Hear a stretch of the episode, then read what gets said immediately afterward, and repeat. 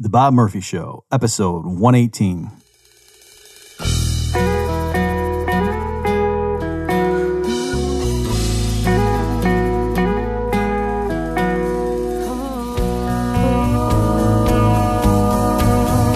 There's a tidal wave coming. What you gonna do? Get ready for another episode of The Bob Murphy Show, the podcast promoting free markets, free minds, and grateful souls. It's your source for commentary and interviews conducted by a Christian and economist. Now, here's your host, Bob Murphy.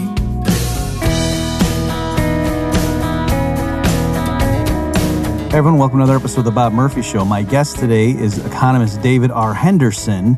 Now, you may remember we had a great conversation way back on episode eight. So you go to bobmurphyshow.com slash eight to go see that one, where we went through David's personal odyssey and becoming an economist and some fun stories, including uh, when he went toe to toe with Paul Krugman for the Council of Economic Advisors. But today, what David's going to be talking about is he recently had an article for the Hoover Institution on the so called stimulus bill. And David's going to walk through some of the key points he made in that article, showing why, in fact, this is an anti stimulus bill and what he considered to be uh, crude industrial policy. And another big thing we cover is the unemployment insurance augmentation from the federal level and why that's just going to be a disaster in terms of giving people an incentive not to return uh, to work. Uh, and then the other thing we talk about near the end of the interview is David personally helped organize a protest out in California wanting to end the lockdown, like having people go back to work or at least be, being given the option to do so. And so that's a fun little conversation we had. So, as far as his uh, formal bio here, David R. Henderson is a research fellow with Stanford University's Hoover Institution and an emeritus professor of economics at the Graduate School of Business and Public Policy at the Naval Postgraduate School in Monterey, California. He also blogs at EconLog. And in the past, he's written a lot for antiwar.com. Some of you might know him from that uh, outlet. So without further ado, here is my conversation with economist David R. Henderson. Well, David, welcome back to the Bob Murphy Show. Thanks, Bob.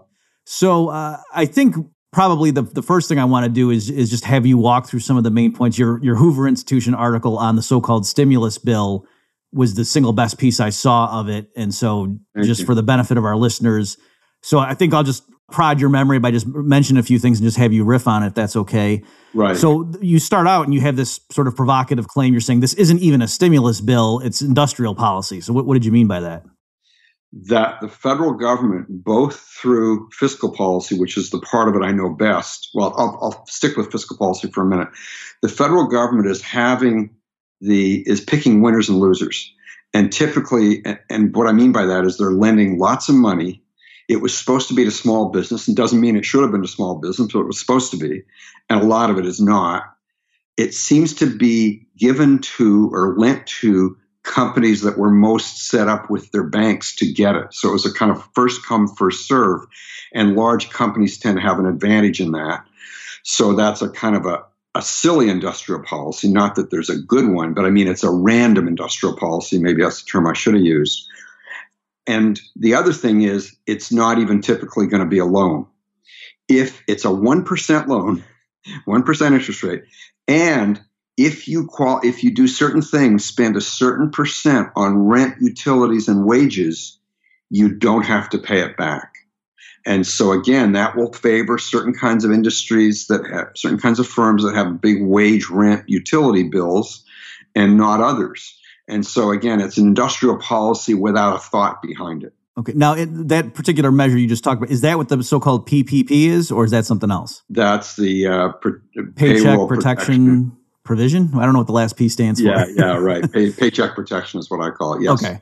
So and so just again for the let me just rephrase that or paraphrase it so you're what they're saying is hey we're giving loans out to businesses because we know these are tough times and the liquidity has dried up and so we the federal government are, are going to be standing behind you and hey these are affordable loans they're only 1% but then it turns into just a flat handout of money in the sense that as long as they use was it 75% of the lent amount for and it was what rent and utilities and wages And wages, I think that's it. Yeah. then it's it's forgive it's forgiven, which which means Right. the money is just given to you. And so your it's it's interesting. Your point I didn't even think about that is that certain businesses that's not like wages and those things they're not that big of a component. So like there's no way Right. they could And in fact, I didn't think about it till this minute. It's Oh. not in my article. So, for example, Right. the thing that just literally occurred to me let's say you're a business that relies heavily on contractors, those are not legally wages. mhm, So you pro- and and let's say you're a, a virtual business running out of a home or running out of a small office. You're not paying much rent. You're not paying much in utilities. You're not gonna. You're gonna have to pay it back. I think this was designed to penalize the Bob Murphy show. That's what it sounds like to me. So, or or like more real, like you know, oil d- drilling. Like w- when we do the critique, you know, Böhm-Bawerk's critique of Marx. I don't know if you know this, David, but like that was the famous flaw in Marxian economics is that his explanation for profit.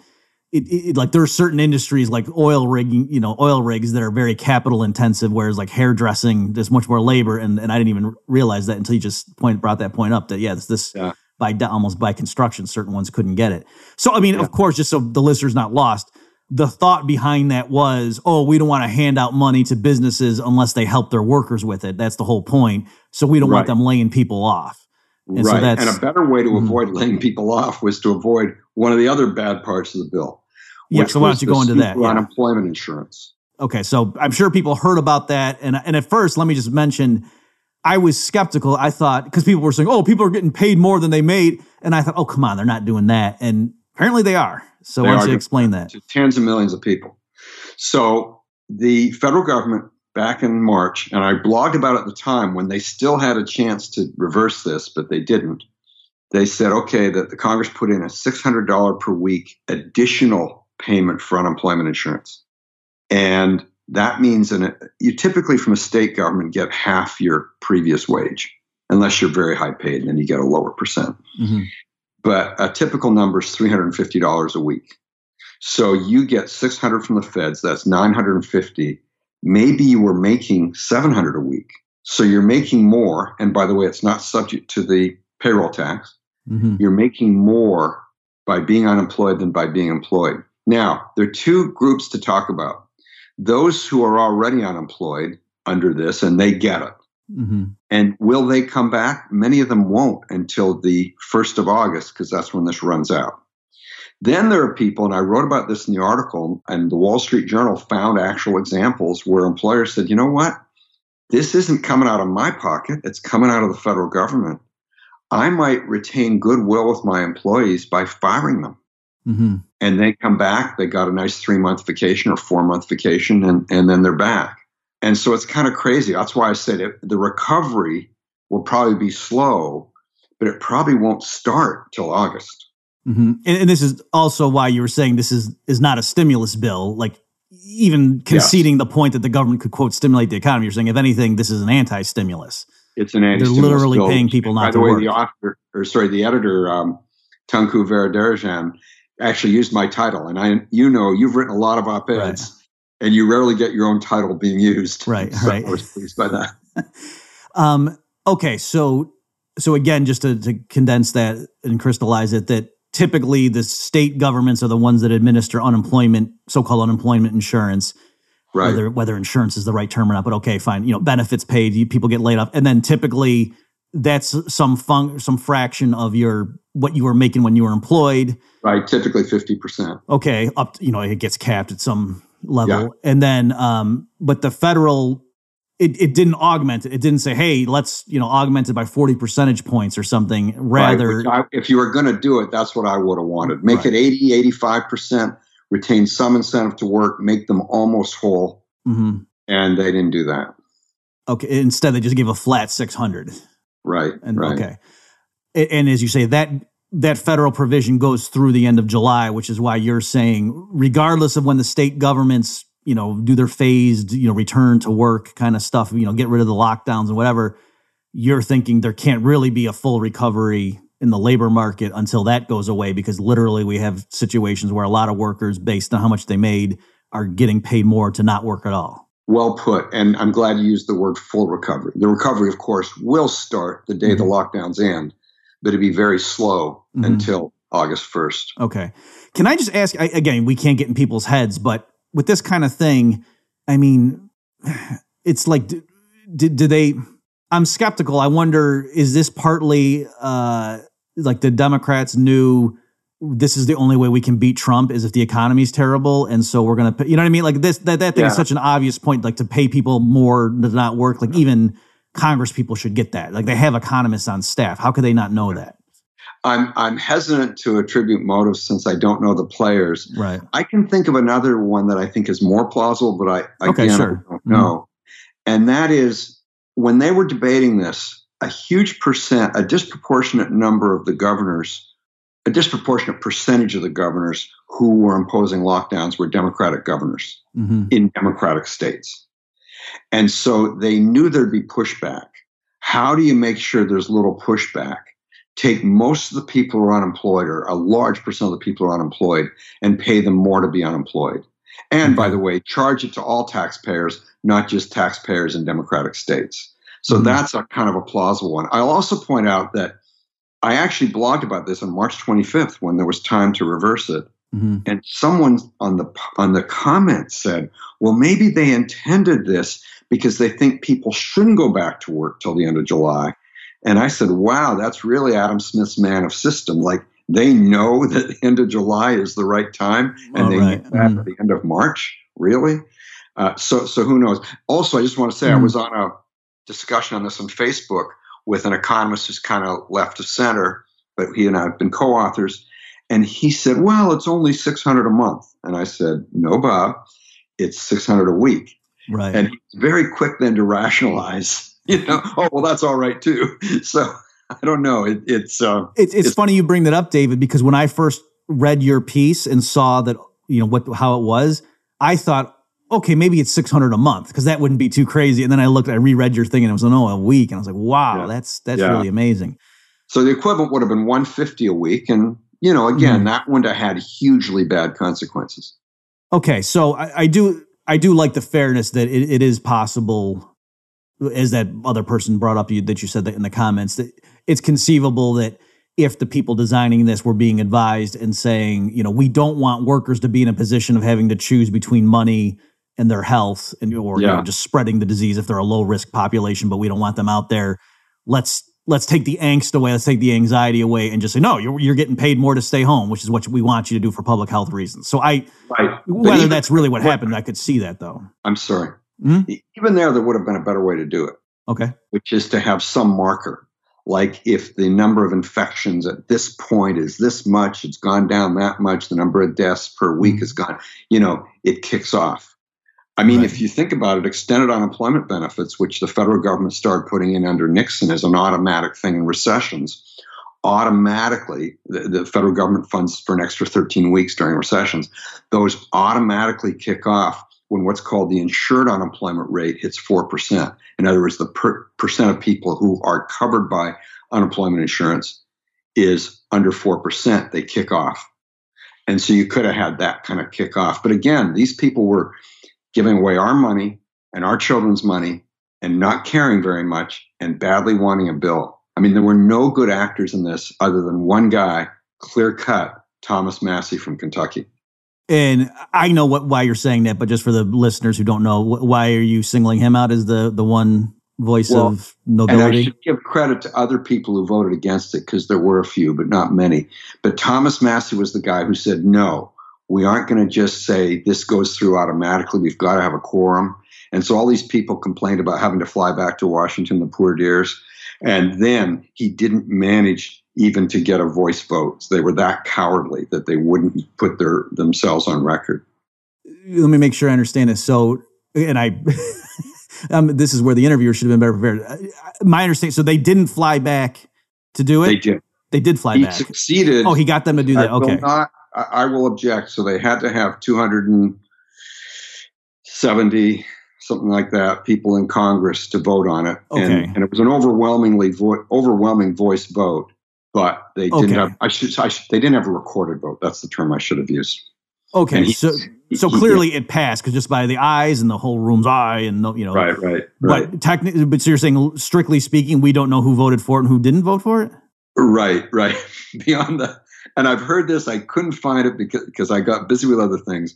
But I think you've talked about that left wing comedian Jimmy Dore. Yeah, yeah. Talked about it. So a friend of mine who listens to him every day, it, AOC was acting like she had voted against it. Uh-huh. And so what he did was he played the actual sound of the voice, and all you hear these men go, no, nay, and you don't hear one female voice. So it was pretty funny. all right. Well, that's interesting. Okay. So, uh, still going through your article here, um, you mentioned another quirk of this thing is with the airlines. Yeah. And and how goofy this stuff is. Like again, it, even conceding philosophically in the, the the morality of what they were doing, just the design of this was so stupid. So can you talk about that? Right. Uh, two aspects. One is that, that they couldn't imagine an airline going bankrupt, which means they haven't paid any attention for the last 30 years. Because I would bet every single congressman and congresswoman has flown on a bankrupt airline. Airlines fly bankrupt a lot. I think Delta is the major one that's never gone bankrupt, but I, and Southwest, of course. But I think American United and, the other older airlines had all gone bankrupt. Can, we, if you don't mind, Dave, can we just pause for a second on that one because that is something I know, like with car companies too. So I think the average person thinks if you go bankrupt, that means you, you, you lost the game and your business gets broken up and and yet there's all these cases and the pressure like like Rich like oh Trump's been bankrupt such and such times and da da da da and so, do you just mind explaining that for the, the, listener who and always wondered? back to, to, the auto industry yeah. during the big financial crisis. Before, but before I do, two main kinds of bankruptcy: Chapter 11 and Chapter 7. Chapter 11, you go bankrupt, you make deals with creditors, you keep operating. Chapter 7 is actually a dissolution of the firm, mm-hmm. and so back during, and so the airlines went bankrupt under Chapter 11. Mm-hmm. The auto industry, G, or GM, was about to go bankrupt under Chapter 7 back in 2008, which meant there would not have been a GM. The assets would have literally been sold. And that's what people often picture when they talk about bankruptcy. And that's what made the Bush administration very skittish. I think they still should have let it go bankrupt. Mm-hmm. But anyway, that's why they uh, they pushed to to ignore Congress's intent and use some of the bailout funds to bail out GM. And that's why they were calling it government motors for a while. Yes, and then Obama continued it big time. So yeah. that's correct. Yeah. Okay, so back to now the, the point you were saying they were acting like a bankrupt airlines. That's inconceivable, and yet no, that's that that happens all the time in the United right. States. And then, so what what did they do then to prevent this inconceivable outcome? Well, then they subsidized them, but they had a provision in there. I guess they're worried about subsidizing them and have the airlines shut down. They said in order to get the subsidy, you have to fly some percent of the flights you were flying to various locations. So if you're a major airline flying between LA and Chicago, you can cut that percent and fly once a day, you know, whatever, and still still get the subsidy. But what about if you're flying to a place where not many people want to fly even in a day? And so there are actual examples. I blogged about one yesterday where the where the pilot greets the passenger. Mm-hmm. The passenger on a major flight, on a major, large, big, you know, plane that holds somewhere between 100 and 200 passengers. And I think I couldn't back this up, but I remembered reading it. He paid forty dollars.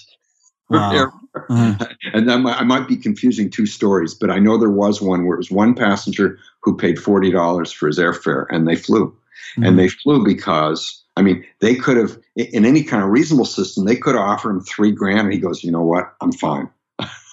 or maybe five grand, you know, or maybe they offer him a private jet for 10 grand, but because uh, he had a funeral to go to. But um, this is crazy. This is crazy. And that's what they're doing. And so JetBlue and Spirit went to the Department of Transportation and said, look, can we cut these flights? Not many people fly on them, and they are covered by other airlines. So they kind of thought through it rationally. So mm. people wouldn't be stranded. They could still go on some airline. And the DOT said, no, no, you've got to fly. Mm-hmm. So uh, just to to understand how this could have happened, because again, the optics would have looked bad if oh you're giving all this money to the airlines while they're simultaneously cutting flights you know by 40% and leaving yeah. you know and then that means the fares are higher than they otherwise would be because of the cutbacks in supply so right. th- to avoid that they were saying we're going to give you money to keep you afloat right. but you can't cut service. Right. That that was the thinking. Can't cut service below some percent. Right. Okay. And and yet the perversity. On the flip side of that, I don't know if this was on your radar, David, but I heard so in New York City, in order to um, they they thought, oh, the right thing to do with you know to to slow the spread of this is to restrict subway service, Yeah. like because we don't want so many people. But of course, that was the opposite. That concentrated the ridership, so they're rubbing elbows with each other. And Yeah. the same thing too. Like I remember here, you know, I'm in Massachusetts. I remember as they were phasing this stuff in, like on St. Patrick's Day, they didn't shut the bars down on St. Patrick's Day, but they restricted the hours. It was like they had to close at midnight Oh. or something like that, which is the opposite of what. You, if you're going to have it open, don't restrict the hours because then that makes Yeah. you know people get concentrated. Yeah, and I remember when Jacksonville, Florida opened up on the beaches and they restricted to eight hours in the day. And this wasn't in the winter when maybe you've got eight hours of daylight. This mm. was a week and a half ago when you have something like 13 hours of daylight. And it's crazy. So you have probably 14 or 15 hours in which it's plausible to use that beach. And they said, no, eight hours. It's a kind of a government mentality. I, think I just think what's striking and this goes beyond the stimulus bill, the anti stimulus bill.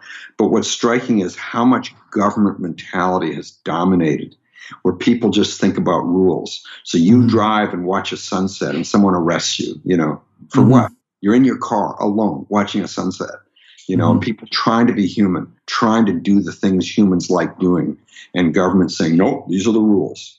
A, a- good example of that, like in a different context, is um, with the so-called Green New Deal.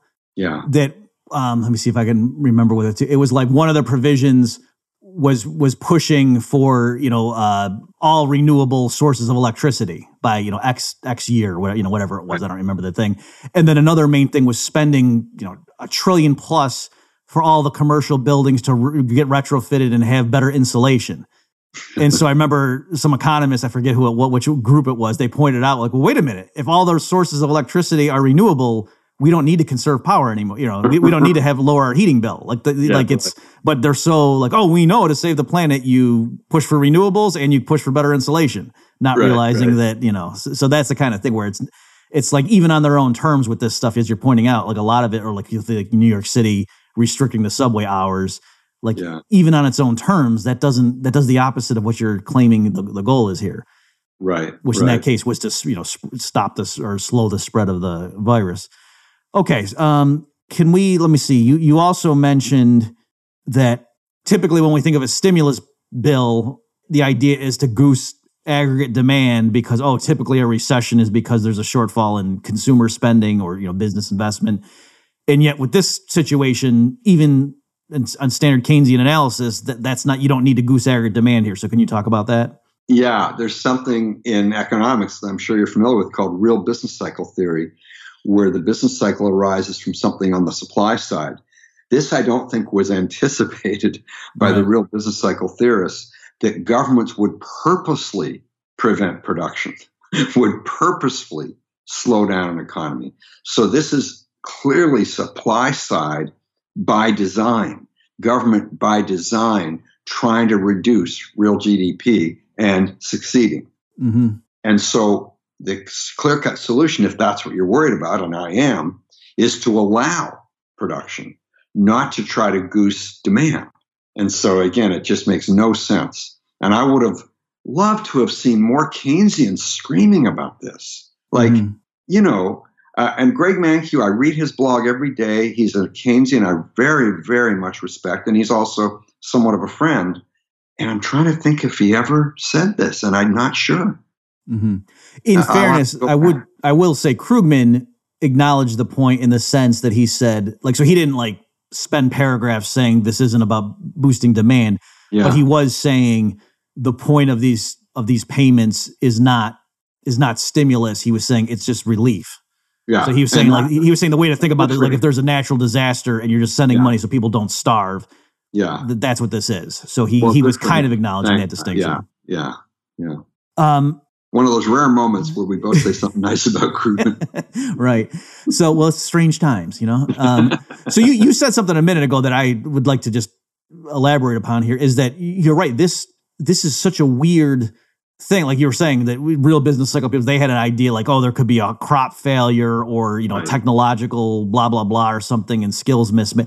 But when they were thinking of a supply shock and like what could make GDP drop, and so, so like this is an example, um, like with George Selgin or Scott Sumner, like their framework, where they would allow for price inflation to go up. You know, in other words, this yeah. this is where oh yeah, the reason you know there's a supply yeah. shock and whatever, and and and so if nominal GDP is growing at the same rate and real GDP drops, then you know prices rise and that's fine. But th- like this is just so like I don't think anyone even dreamed up something like well, yeah, well, what if you know you had a scenario where the government literally just prevented people from going to work, right? Like right. This, and so I, I, guess can you speak a bit? So let me just run this by you. I don't know if you saw my take on this, but depending on what estimate you look at, it's possible that right now the, un, the unemployment rate's something like 20%. Again, that might be a bit high, but it's, it's conceivable, which, you know, the U.S. hasn't seen since the 30s. And my point was there's a sense in which I this is, yeah, this is worse because it's not like the most expendable 20%. Like this is some critical people that can't go to work. And so that's why there's a sense in which like the hit to GDP is probably going to be bigger than you would have thought just from the unemployment rate. Oh, that's a really good point. And can I elaborate on it? Because I yeah. you made a good point, but I just want to say it in my words that if you have a depression, the standard depression where there's a lack of demand, who's going to be laid off? The people whose productivity is lowest relative to the real wage. With this, who's going to be laid off? People whom the government has said are non essential, and they've said it based on some very iffy criteria. Like there are 16 industries they've laid out having to do with infrastructure. And if you're that, it's fine. And so again, that's a government central planning way of thinking. What are the odds that that relates to productivity relative to wages? The odds are infinitesimal. Mm-hmm. And I get, and the other criterion would be whether you could telecommute, right? In other right. words, that yeah, yeah. So clearly, if you're, but if you're non-essential and you have the ability to work from home by you know conference call or whatever then you could still you know that's you're not part of that 20% that's true. And that's why this isn't as bad as it would have been. I mean the web has saved us. Oh yeah. saved right. us. Right. Yeah this would have been catastrophic. So can you speak a bit i have to say i was amazed and, and, and, i guess this we could transition then into i know you organized some protests but before we talk about i'm, I'm curious to hear you know what you organized and and yeah. you know what the results were but just before we get into that with this the analogy i was using is that you know you you're you're trying to make a connection with your in the air you know you're in an airport somewhere you know before all this stuff happened and your your flight's delayed and it, like we're supposed to take off at 3 p.m and they'll say estimate 4 p.m and then it gets to be 3.30 and they'll say estimated 5 p.m and they'll just keep stringing you along yeah you know yeah. like when you get the sense that they probably knew at the beginning it was going to be a three hour delay they needed a part and they just didn't want us to riot and so right. that's the sense i got with this that if people if governors had said back in march by the way we're not going to be open until july i think people would have said that's crazy we're not doing that whereas at yeah. first it was like oh just two weeks so the yeah. hospitals don't get overwhelmed and then oh okay and then they just kept dribbling it along so can you do you agree with that, or am I, I or think, the pub, is the public that scared? well, and I just mm-hmm. want to add one thing. I I haven't watched sports news. I I used to watch ESPN every morning. Mm-hmm. And of course, I know for some strange reason there's nothing to report other than right. the latest about that guy in uh, in your state uh, who moved to Florida. What's his name? Uh, the quarterback. That's how little I've watched it. I can't remember the guy's name. He's the best quarterback in history. What's his name? Now you're making me look bad. The New England Patriots. And I'm not talking. I'm not going to name the quarterback of the Patriots. I'm not a Patriots guy. anyway, Brady. Brady. Okay, so folks, I did know he was talking about Tom Brady. I just want to get that on the record, but I don't. I'm not. So if you don't want to know about him, you're not I'm watching a Buffalo Bills fan. Yeah, and and um, so on that show, for a while there, for the first few weeks, they're saying we're one day closer to the end of this mm. lockdown. And I think, and I've seen it elsewhere, and I think it has stopped. Like a week or 10 days ago, they stopped saying, you know what? That's not helpful. We're one day closer, but who knows? Because it might just keep extending. Mm-hmm. It, the analogy I had when I was just in my head, I don't think I said it to anyone, is imagine you go to prison, but they don't tell you the prison sentence. Yeah. You're not going to be really happy that you served another day, so you're closer because you're closer to what? Right. And that's the problem. Okay. So you you do agree though that they couldn't have said in the beginning how long it, it may have been. And also I'm Yes. I'm like so I can't speak to other ones, but like here, like my wife was following this stuff real close and we've been watching like the the press conferences that Charlie Baker, the governor of Massachusetts, would give. And she was just pointing out so like his body, like he was real like fiddling with his ring and touching his nose. Like he was you could tell early on when he was fielding questions, like he was being advised and he knew it was going to be worse than he was letting. You know what I mean? Like that kind of stuff. Yeah. And it, you know what? What I can't read the guy's mind, but it, I I saw what what she was saying, and then yeah. they keep extending the stuff. So, I mean, do, do you feel like I I think in other words the governors knew they were dribbling it out ahead of time. Like it wasn't that they just, oh, well, the facts, you know, we keep getting new information. Now we're going to extend it two weeks. Like I, I think, I think that's probably sl- only slightly too strong. They probably knew there was a high probability. Okay. Right. I mean, imagine that in California, we had gone a week with like 30 deaths, you know, mm. would you really extended it? I don't know. Maybe he would have. I don't know. Mm-hmm. But uh, yeah, they, they, um, but I do think the rationale changed. The goalpost changed. Yeah, I want you to speak about that. Flatten the curve. Well, man, that sucker is flat. And not only is it flat, it's flat and low. And mm-hmm. so we've got tremendous capacity, but oh, you know what? Let's change the rationale, which is to me very upsetting. It's but again, it's typical government whether we're talking about government going to war, you know, oh, we got to get bin Laden, oh, we got to reorganize the whole of Afghan society, you know, mm-hmm. all those kinds of things. Right. Or, did, oh, the reason we're going to Iraq is WMD. Oh, there aren't yeah. any. Well, it was still a good policy because Saddam was so bad and blah, blah, blah, right. blah. Yeah. And it's. Right, right. Yeah. So just to make, I mean, I'm sure 95% of the listeners know what we're talking about, just to, to spell it out, perhaps for posterity. So originally, and I even on my Twitter, I asked on Twitter, so this is scientific. Um, you know, this is this is up there with you know Winston Churchill's histories. Um, I, I, said, hang on. The, originally, the rationale for why we were locking down was we have to flatten the curve, meaning we can't overwhelm the hospital system. So it's not that we're going to reduce the overall number of Americans who get infected with this thing. It's just that we can't have them all get infected in the next month. Right. Because the people who need hospitalization will then overwhelm the system. More people would die than need be the case if we could push it into the future. That was the rationale. And, and you know, maybe that's true. So to me, that wouldn't justify coercion, but right. that conceivably in a free society would justify like, you know, voluntary, you know, people who could would stay home and that kind of stuff. Okay. So then clearly, and, and Ben Powell made this point well, he's saying, okay, so the thing to check then is hospital utilization and except maybe in New York City around, you know, the country, maybe New Jersey and maybe Massachusetts or something, but clearly it's hospitals are are down. Like people aren't going into the ER; they're afraid of catching the thing, and you know, hospitals are furloughing nurses and doctors and whatever. So clearly, like you said, the, the curve is, if anything, you know, hospitals are in financial trouble right now because their usage is so low.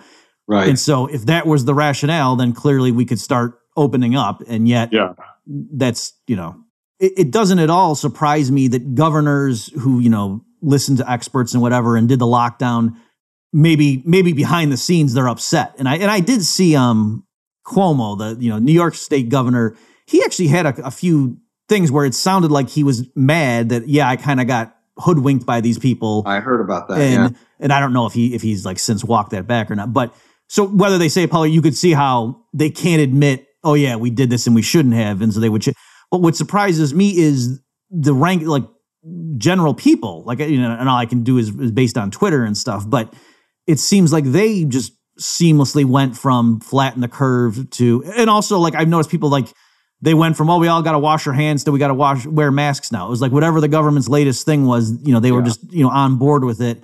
Yeah, and it seemed like there was very little introspection as to wait a minute, why does this story keep changing? Yeah, I think that's right, and I think yeah, government gets away with a lot.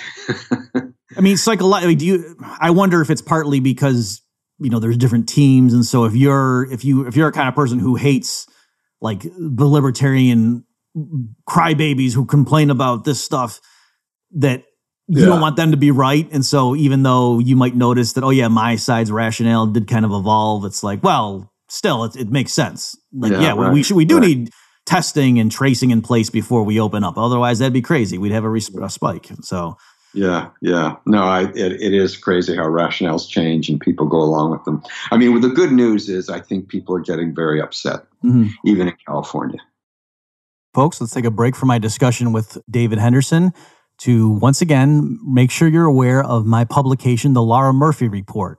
So, this is something that I put out monthly with my colleague, Carlos Lara, and it's a basically an analysis of the financial sector from the perspective of both Austrian economics and what's called the infinite banking concept or IBC.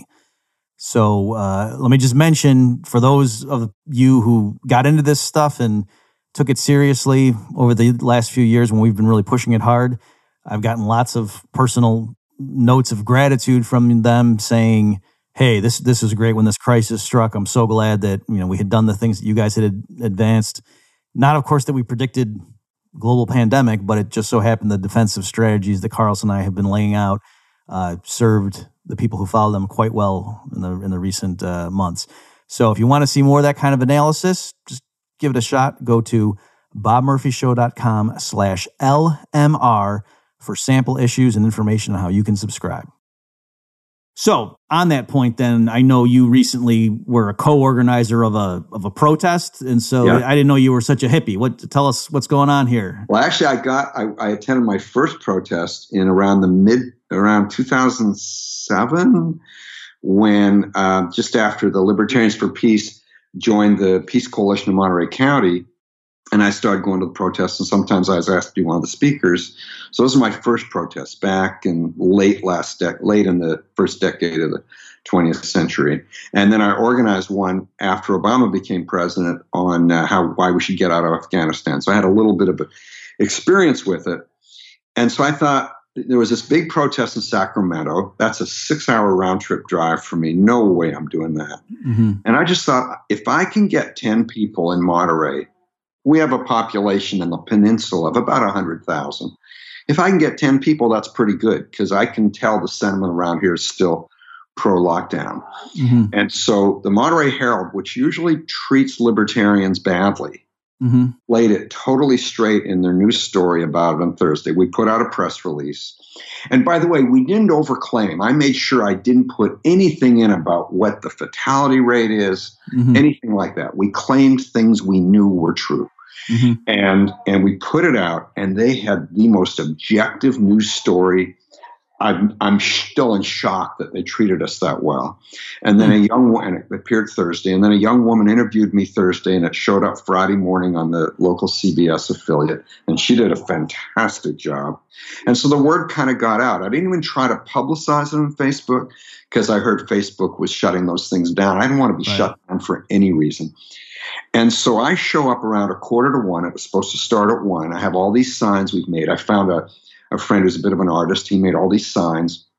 And um, my, I told him that. Can I ask you, like, what was the, what were the signs saying? Like, what was the messaging? Um, my wife had a big input into this. Don't do things that are too abstract. So there were two main ones. All jobs are essential. Okay. Which, by the way, isn't quite accurate. I don't think the governor's job is. Um, and and um, end the lockdown now. Mm-hmm. So very clear. And then, right. you know, my artist friend took what he called artistic license and put some of his own ones in there, but they were all good and they weren't mm. nasty and they were just right. on target with the message. Sometimes a little about freedom, which is kind of a good idea to some extent to talk about that. And um, so I show up with these signs, these roughly 12 signs I have. And my friend Lawrence shows up with another 10 or so signs. And as I said to my wife, if we get 10 people, that's a success. Can I stop you? So what do you, what do you mean? Like, where was it? And did you have, oh, did you have to get a permit or something, or you just show up in a park? place in Monterey where mm-hmm. you have these things. It's called okay. Window on the Bay. Mm-hmm. It's right on the ocean. It's across from McDonald's, and everyone knows that's where things happen. And the okay. nice thing is, if people want to, and I wish they'd done it a little more, but if they want to, even with a large crowd, you can have social distancing, right? Mm-hmm. You can have 150 people and just have them in rows because it's along a large stretch of the of the major thoroughfare. Right. And you could have everyone six feet from everywhere else. It didn't work out that way. Right. But we did say we'd bring masks. We brought masks, you know, for people who wanted them. Mm-hmm. I wish more people had used them. But anyway, I'd say 50 to 70% of the people used them. And now, so, if, if you don't mind, I started to keep it up, but I'm just curious just to get your, because a lot of the stuff is real nuanced. Is that because you knew if everyone was there without a mask, it would look like you guys didn't believe there was a threat, or just you didn't want people getting sick going to your event? Both. Okay. I think the first one was the more important, mm-hmm. but the second one, as I've said, and I said it to the reporter who did a good job of reporting on it, by the way, mm-hmm. I take this seriously. I mm-hmm. think this is substantially worse than the flu, mm-hmm. and so you know, let's let's show we take it seriously because because I do. Right. And when people would come up to me, I say, please keep your distance. Right, right. Including one guy who used the F word on me. I especially told him to keep his distance. And uh, anyway, so I show up at a quarter to one, figuring well, I'll be one of the first. And there are 35 people there Mhm. with their own signs. And my friend Lawrence, who are coordinator, he's there with signs. And by the time we hit one o'clock, I've done two interviews. One o'clock is when it starts, and there are over 100 people there. And so I would calculate that at its peak, there were about 130 people. And the other thing we said is we didn't want people to be able to dismiss this because it was pro Trump. A, it's not pro Trump. I'm not pro Trump right. and or neither is Lawrence. And B, it's not about Trump. It's literally not about Trump. It's about the lockdown, which is a state issue. Mhm. And so we asked people, and pe- one person said, "Well, it's a free country," and we and Lawrence said to him, "Yeah, it is. You want to bring your Trump sign? You're free to do so. We just please don't." Right, right. and there were zero Trump signs, which is Mhm. unheard of. There was one MAGA hat, and it was worn by a friend of mine who's very pro-Trump.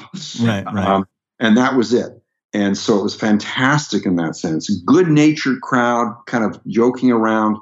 Uh, only one sign out of, because people brought their own signs, only one sign that I wish the person hadn't used. It's a pretty nasty hit on Newsom, which I think, you know, is deserved in a sense, but still I don't want that. But Mhm. anyway, that's an incredibly successful protest. And I was just, after a while, I put, I handed my sign to someone who wanted a sign, and I just started walking around, you know, just enjoying, enjoying the crowd, enjoying the moment. It was really fantastic. Now you said you didn't use Facebook, but how did people know about this?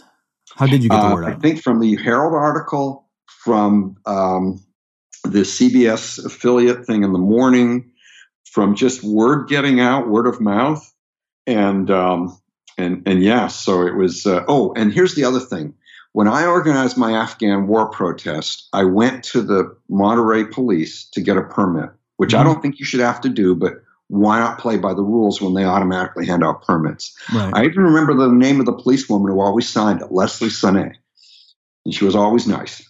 I didn't go this time because I Mhm. thought, what if under these rules they say you can't have these protests? right. Then we're violating something I was told not to do. hmm And so my biggest fear was the police would shut us down. When we were there for an hour, the police must have gone by five, six, seven times, always just going by. Hmm One policeman parked across the street, uh, this busy street in a parking lot for the whole time. My guess is he was just there to make sure someone didn't beat someone up. hmm Uh, and uh, so we had no trouble with that, which I was just delighted by. And I promised my wife, I said, I've always been able to answer honestly the question, have you ever been arrested? With the answer, no. And if that police, if a policeman came up, tried to disperse us, I'd try to talk him out of it. I always I have a Mm. good sense of when policemen get pushy. Once he gets to the pushy point, I'm out of there. You know, and and uh, my my friend Lawrence said, "Here's what I do." I was going to say Um, you'd have a lot more street cred if you could say you got arrested protesting the lockdown. Be, yeah, yeah, yeah. So, can I ask the, the person that came up and was using foul language? It was someone who was for the lockdown and didn't like what you guys were doing. really hard to tell. I was being interviewed by one of the local TV stations, and I Uh-huh. made the following statement, and he was. I could tell he was listening. Right. I said, This is unprecedented. Many people grant, and I don't think this made it onto the news, but I'm not sure. Many people grant that when you have a pandemic, it's reasonable for government to quarantine those who are sick. hmm This is a first in history when they're quarantining those who, of whom they know a huge, huge percent are well. hmm And that the interview ends. He comes up to me and says, How do you explain the 1919 pandemic? And I go, What? Or the flu? I go, What? He goes, They quarantined people who were well. And I thought, you know what? I, I spoke beyond what I knew. Like, maybe he's right. hmm So, so then, um, So when he said, when you said he said the F word, it was flu. Well, no. so then I said, uh, he's, and then he said, "You're an economics professor. You ought to know that." And he comes right up to me, like Right. a Mhm. foot and a half from me, mm-hmm. in a very threatening way. And so I don't want to use the F word, so I'll use the right. F word that way. Right. Uh, and so, so then he comes up to me and I said, please, please keep your distance. Mm-hmm. And for two reasons. He was threatening, but also the whole point about distancing. Right. And he goes, F you. Uh-huh. So I pull away from him. He comes up a few minutes later, and I've had now time to think. He comes mm-hmm. up and wants to talk again. I said, You know what? You might be right about that. I take it back. I don't know that about 1919. Mm-hmm. And my objection was to you invading my space and using the F word. Mm-hmm. And goes, I didn't use the F word. And I said, Yeah, you did. And he goes, F you. huh. That's sort of a performative contradiction there. That's good. Yeah, yeah, I don't know off the top. I know Alex Tabarrok at uh, Marginal Revolution was like linking, this is like a couple weeks ago, to papers talking about the experience of. So I know they did things like cancels big events and whatever, but I don't know if they, you know, imposed lockdowns per se. well, then. I woke up early this morning and mm. did a search, and I haven't found any evidence that he's right. And, and like I read the book by uh, John, what's his name? Uh, I studied pandemics during my um, sabbatical, 2007, 2006, 2007 and I read that book everyone's talking about, about the Spanish flu. And I brought it home yesterday from my mm-hmm. downtown office where I had it. And I looked in the index, there's nothing about quarantine. I went online today. The only quarantines I could find were of sick people.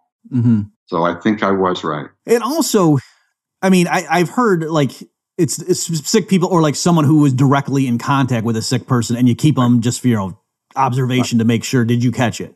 kind right, of thing. Right, that kind of thing. Um, okay, well, I know you got to get going here in a few minutes, but can you? So that's interesting. I didn't realize you had looked at that stuff. So do you? Just in closing, do you want to offer some remarks? Just as an economist who's concerned about liberty, but let me put it to you this way: I think a lot of libertarians right now. Their main way of dealing with this is to say this is completely overblown. The media is hyping this. You know, look at the outside New York City. You know, it's not a big deal. But suppose it were, you know, it, it, it, sounds like you agree, and, and also people know, who listen to me know that you know I'm I'm taking this thing seriously. But suppose something that comes through that's ten times as deadly as this thing, you know, would you say, oh yeah, in that case the lockdowns would be okay, or you know, what can you just speak to that? I think I'd have to say there's some number at mm. which they'd be okay. And what I did you see my debate with Justin Wolfers? Yet? I didn't get to watch it yet. Sorry. Okay, it was a tremendous debate in the sense that we were both very, very, you know, good and friendly towards each other and not mm. trying to pull quick ones. But I knew in advance there would be a chance for each, us each to ask questions, and I thought he didn't ask this, but I thought, what if he asked me, David? If you thought voluntary social distancing wouldn't work, and a lockdown would, how many deaths would have to be avoided for you to favor a lockdown? Mm-hmm. And the answer I came up with was 2 million. so, so in other words, it's a high uh-huh. number. Right. it was a, people thought it was a plausible number two months ago. Right. And, but here's the thing I think social distancing works. And that's been the point I've been making over and over. Mm. I think that was the, one of the strongest parts of my debate with Justin mm. was people attribute all this slowing down to the lockdowns, but we had a lot of social distancing voluntarily before the lockdowns. I pointed to my wife's and my behavior, but not just our behavior. What I saw on the street, walking down the street, people come up and, and they go to their right, you go to, sorry, they go to their left, you go to well, anyway, you make. I know what you mean. Yeah. Apart. And, and, there's all that stuff happening. My wife and I quit going to restaurants about a week before the lockdown. Just all mm. these things people were doing, and so right. that's. I think when people see, and I think there might be a role for someone not named Cuomo or Trump or whatever who really just wants to communicate what is known and what is not known.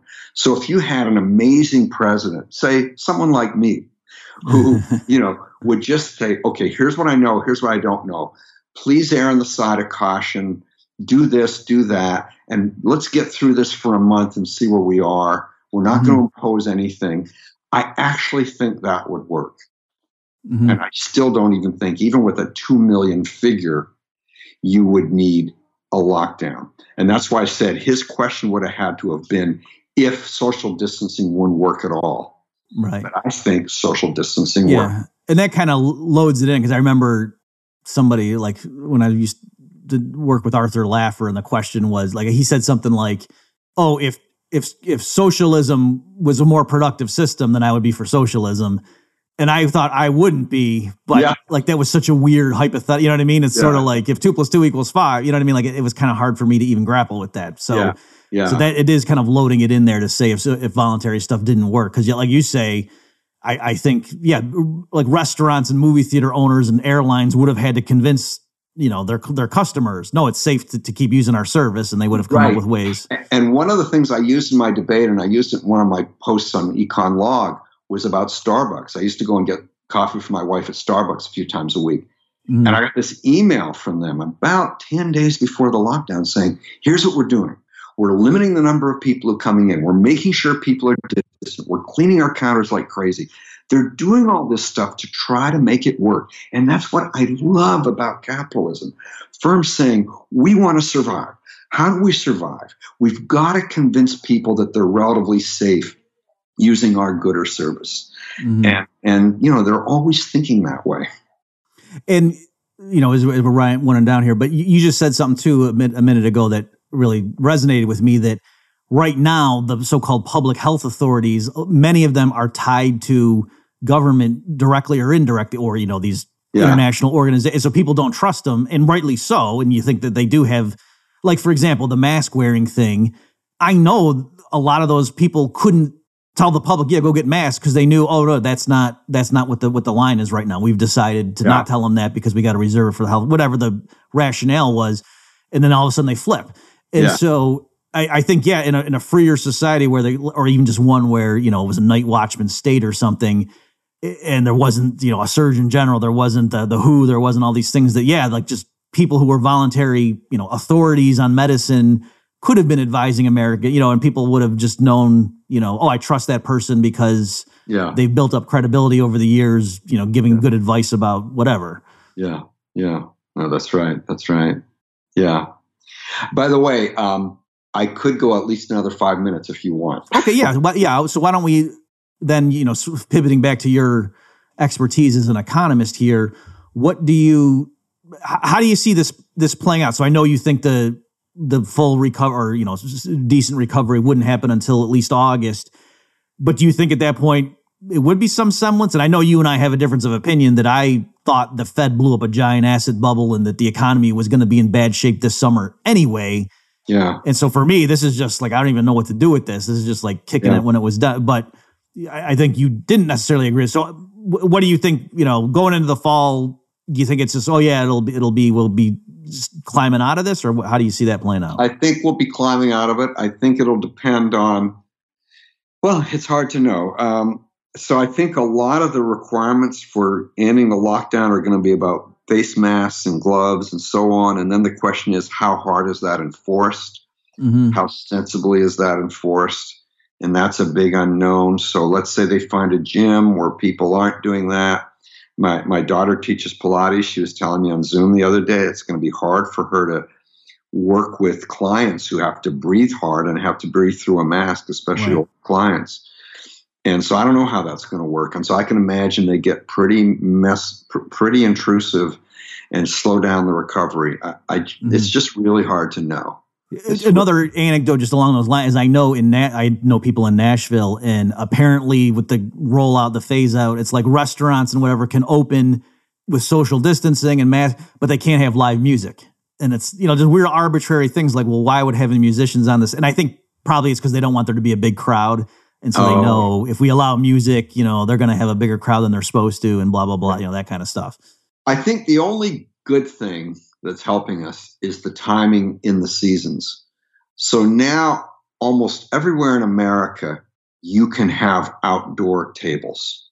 hmm And if the government will, if the local governments here will just relax and say, you know what, we know there's a sidewalk there. We're going to let you have the tables on the sidewalk, even though you don't have a permit. If they allowed a lot of that, that could really help the restaurants, for Mhm. example.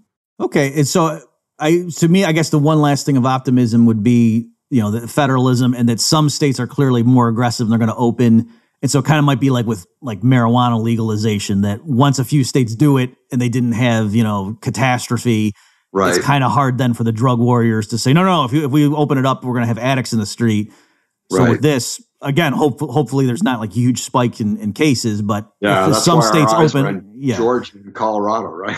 right. So if some states, you know, open and then there's not a catastrophe, presumably it would be hard for the other governors to just keep digging in their heel. But but again, I'm surprised they did it this this aggressively already. Yeah, no, I, I, you know, I'm not a good predictor. I thought Hillary Clinton would beat Donald Trump. So, Okay, well, uh, folks, my guest has been David Henderson. David, thanks so much for your time. thanks, Bob. You've just experienced another episode of The Bob Murphy Show, the podcast promoting free markets, free minds, and grateful souls. For more information and to subscribe to this podcast, visit bobmurphyshow.com.